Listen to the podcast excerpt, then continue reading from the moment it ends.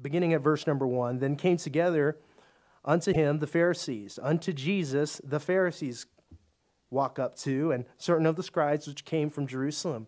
And when they saw some of his disciples eat bread with defiled, that is to say, unwashing hands, they found fault. They had an issue. They had a problem. And notice a dispute about ritual washings. A dispute about ritual washings. Religious leaders from Jerusalem have arrived now to find fault and to ask questions about the failure of the disciples to observe ceremonial washings. And so, this official delegation uh, of religious leaders from Jerusalem arrived to evaluate the ministry of Jesus.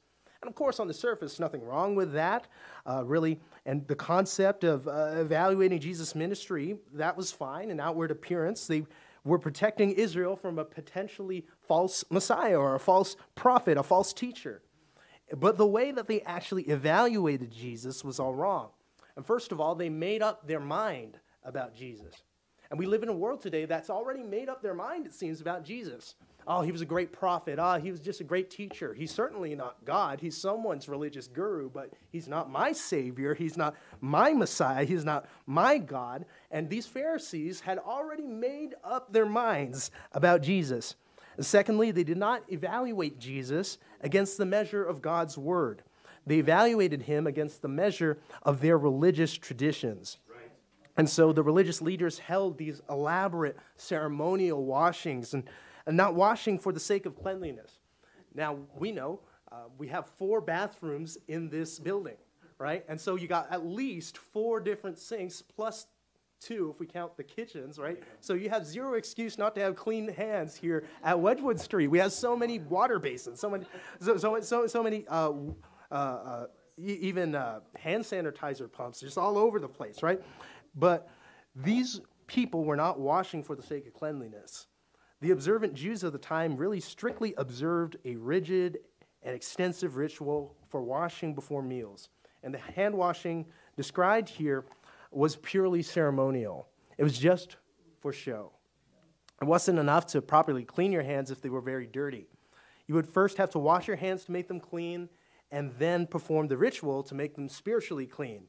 And so they even had an accompanying prayer to be said during this ritual uh, washing. They said, Blessed be thou, O Lord, King of the universe, who sanctified us by the laws and commanded us to wash the hands.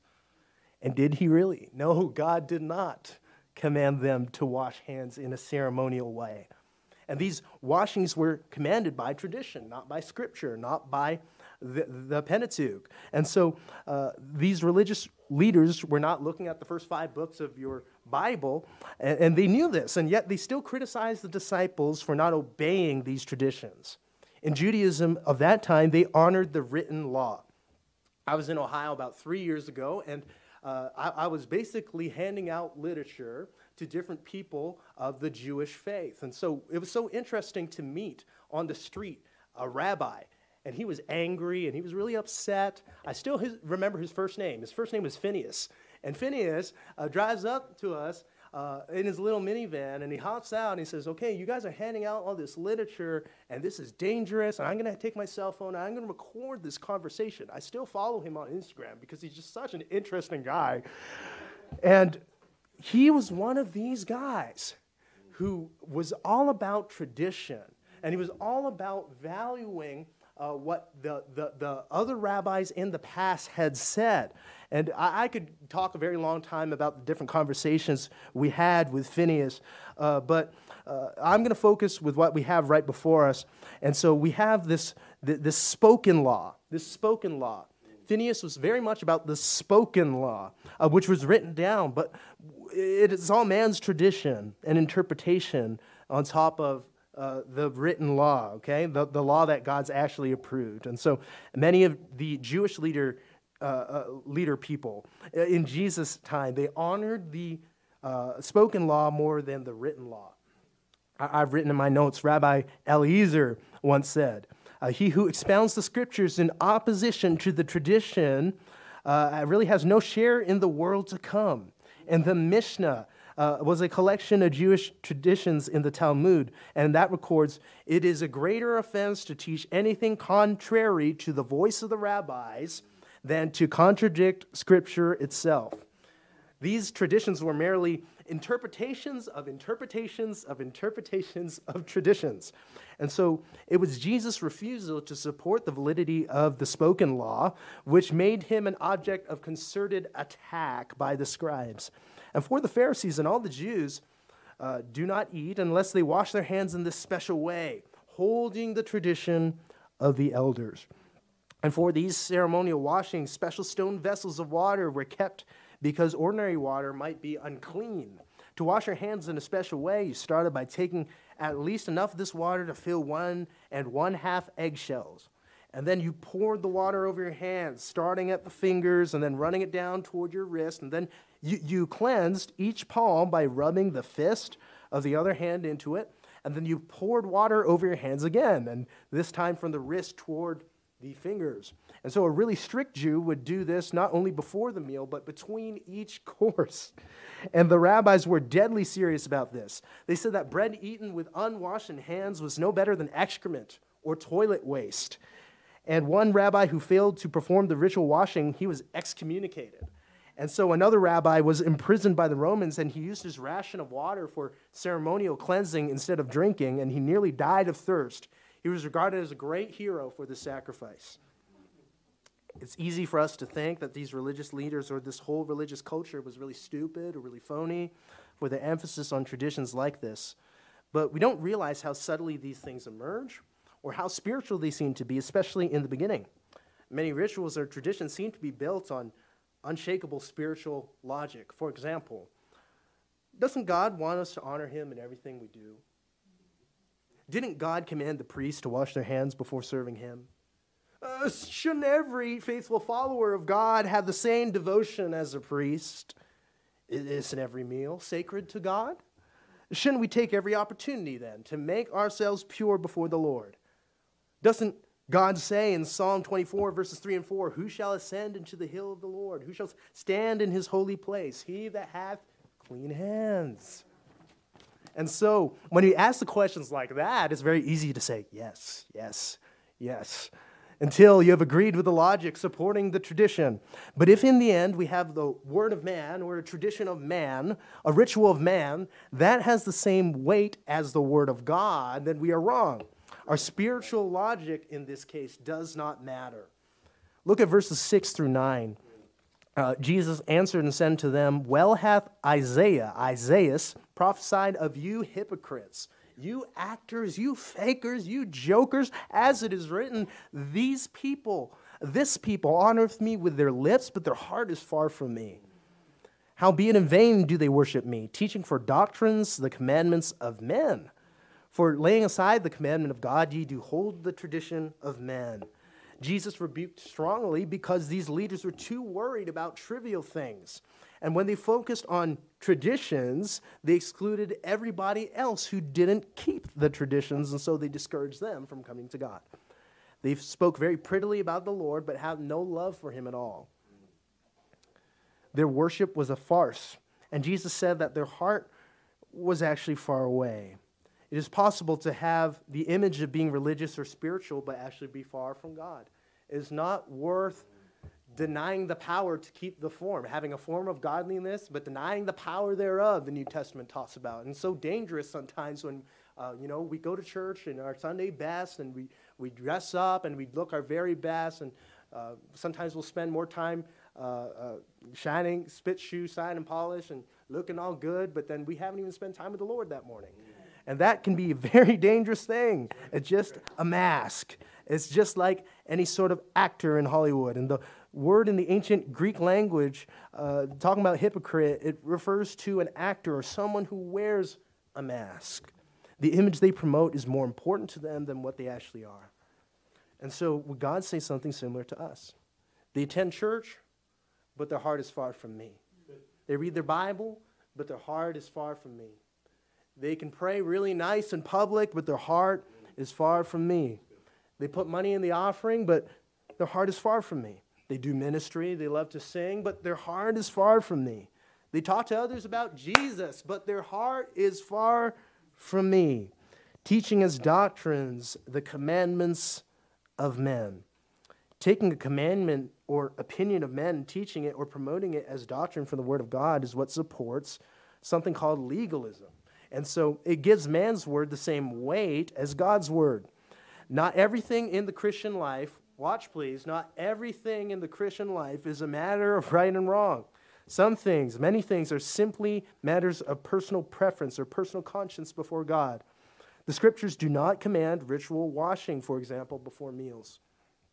If you want to do it, then fine. Do it unto the Lord without a sense of spiritual superiority before your brothers and sisters. If you don't want to do it, fine. Fine also.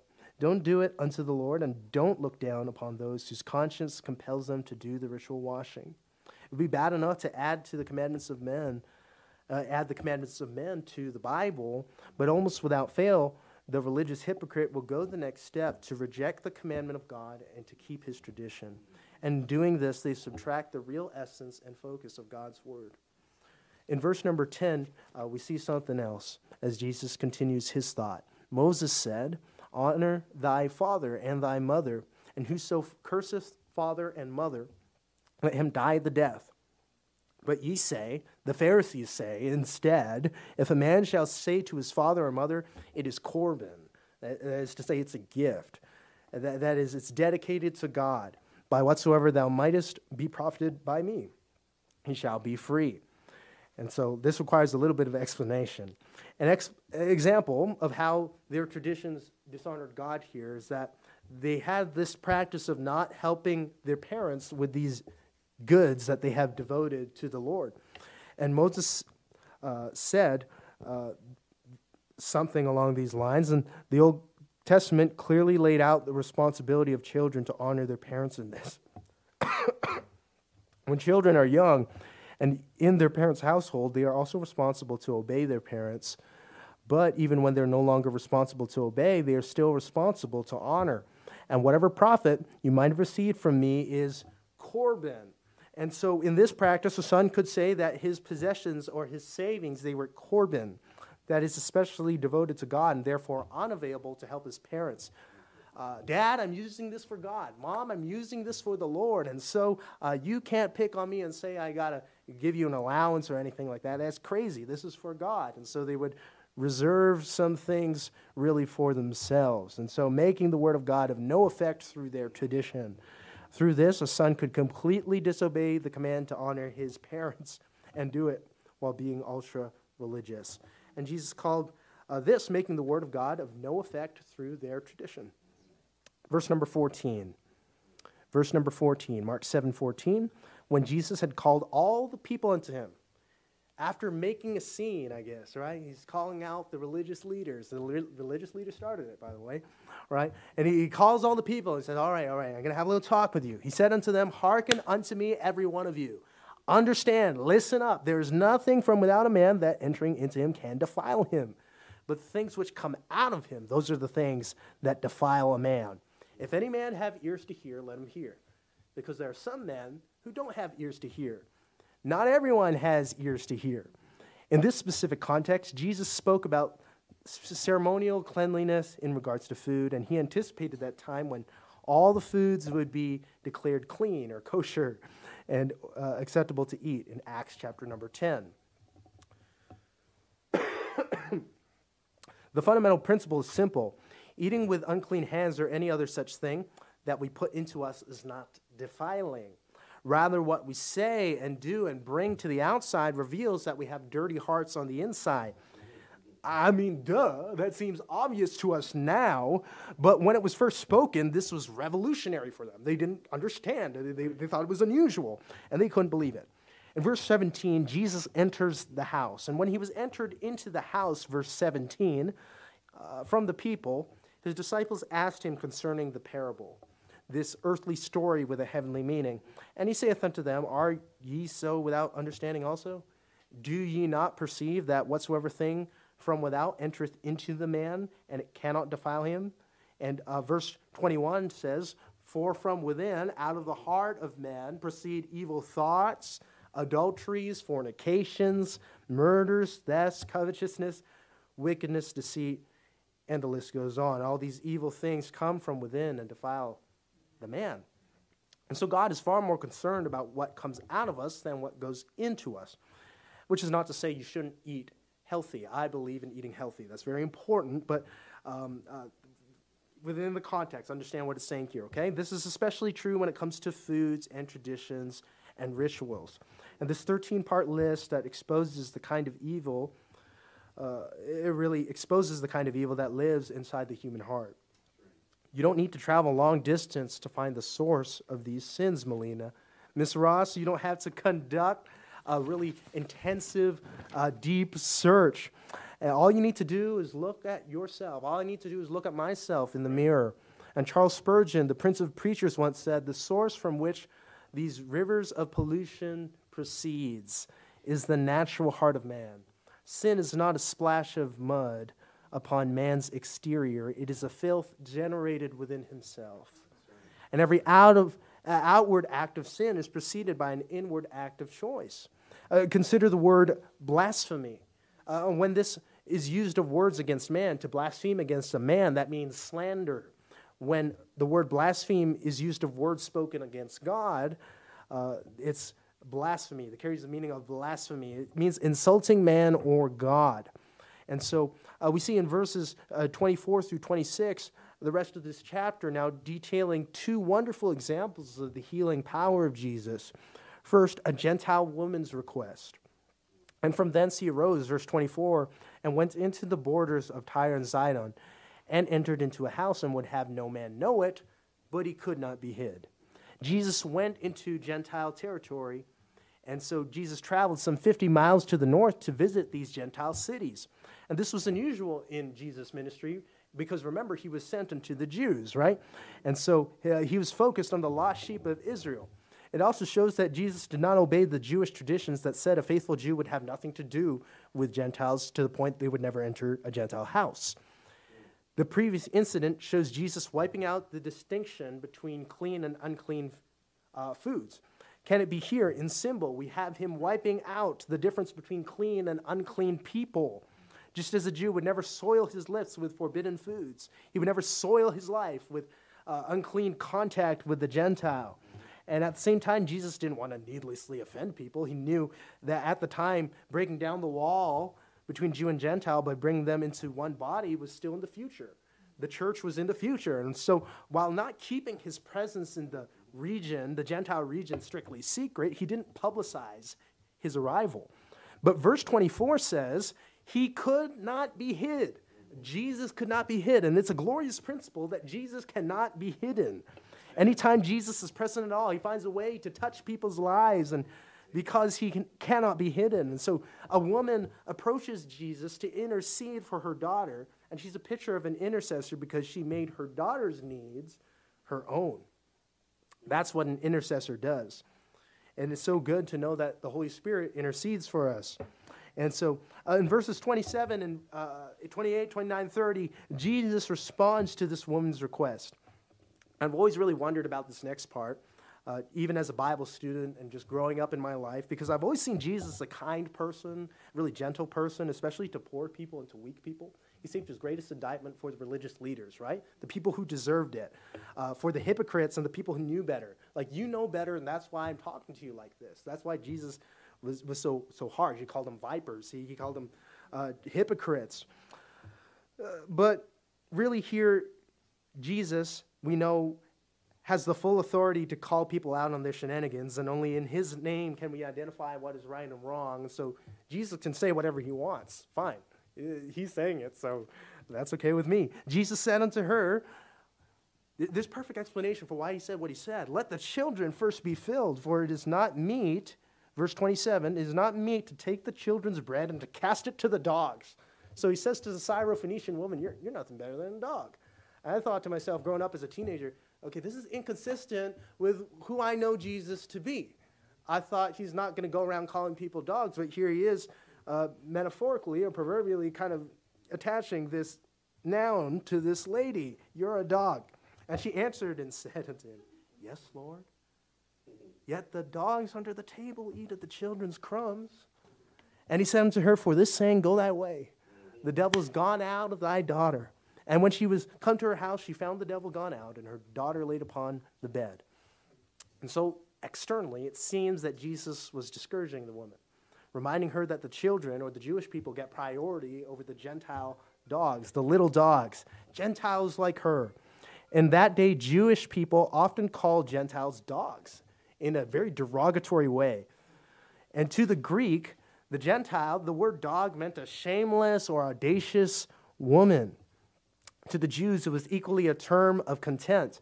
And yet, yet, here's the explanation I discovered for the text Jesus did not use the normal word for dogs. Instead, he softened it into little dogs or puppies, essentially reminding the woman of her place as a Gentile, yet not wanting to push her away. If you were listening to the MP3, you noticed the tone of his voice changed. I imagine it did in uh, the text here as well as you read it, right? In Greek, diminutives are characteristically affectionate. Jesus took the sting out of the word. And he, he was saying uh, to this lady, the little puppies, she's talking about the little dogs, the little dogs, uh, do not get the priority over the children.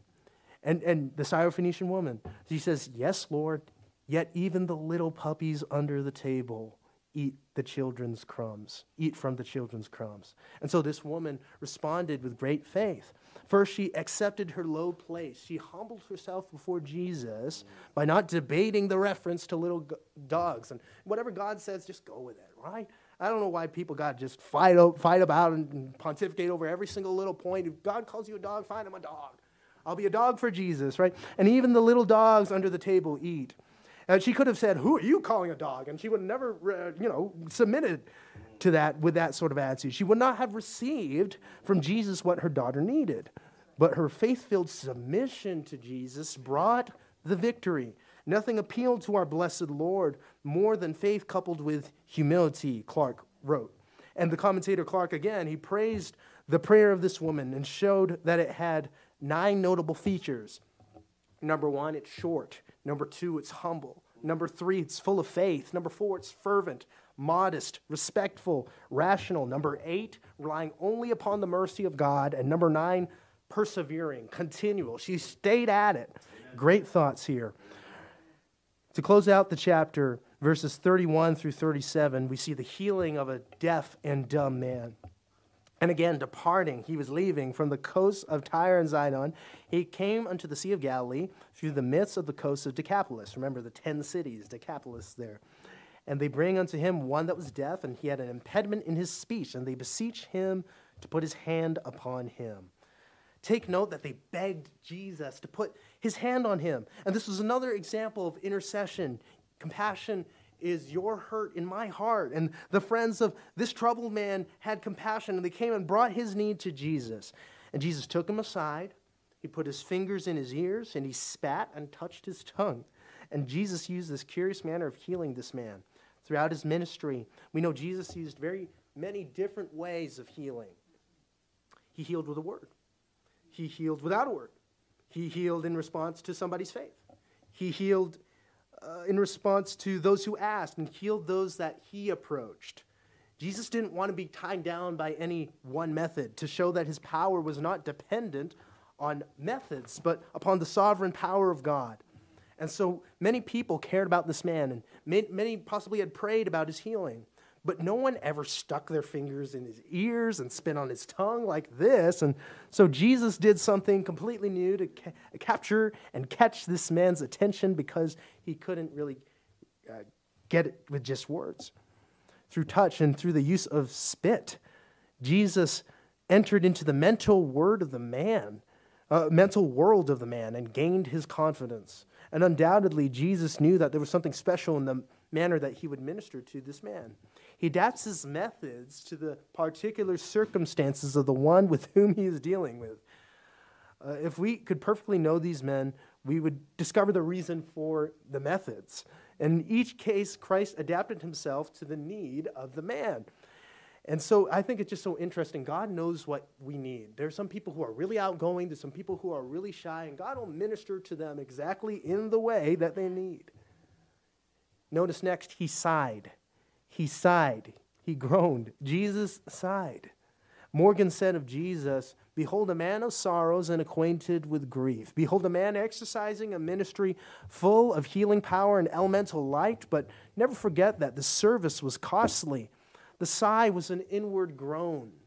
It was our Lord's compassionate response to the pain and sorrow sin has brought into the world. It was also a prayer to the Father on behalf of the handicapped man. And straightway his ears were opened, and the string of his tongue was loosed, and he spake plain. Immediately his ears were opened, the speech impediment of his tongue was loosed, and he spoke plainly. I, I, like to use my sanctified imagination here and just imagine that he was probably speaking with perfect diction and maybe spoke clearer than anybody else in the room, anyone else in the area. Because when Jesus heals, the, healed this person, perhaps he just really made him whole. I don't know. But uh, the, the eyes of the blind shall be opened. Isaiah 35, verses 5 and 6. The ears of the deaf shall be unstopped. Then shall the lame man leap as a deer or an hart and the tongue of the dumb shall sing. For in the wilderness shall waters break out and streams in the desert.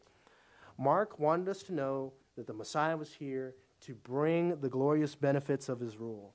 God is the one who comes in order to unstop the ears of the deaf and to provide song for the man of inarticulate speech. I think this is a very clear reference to Isaiah chapter number 35. And by the end of it all, Everyone had to conclude he hath done all things well. Jesus does things well. There's no shoddy, slipshod work with him. It is true of creation, but it is even truer in his work of redemption. He has done all things well.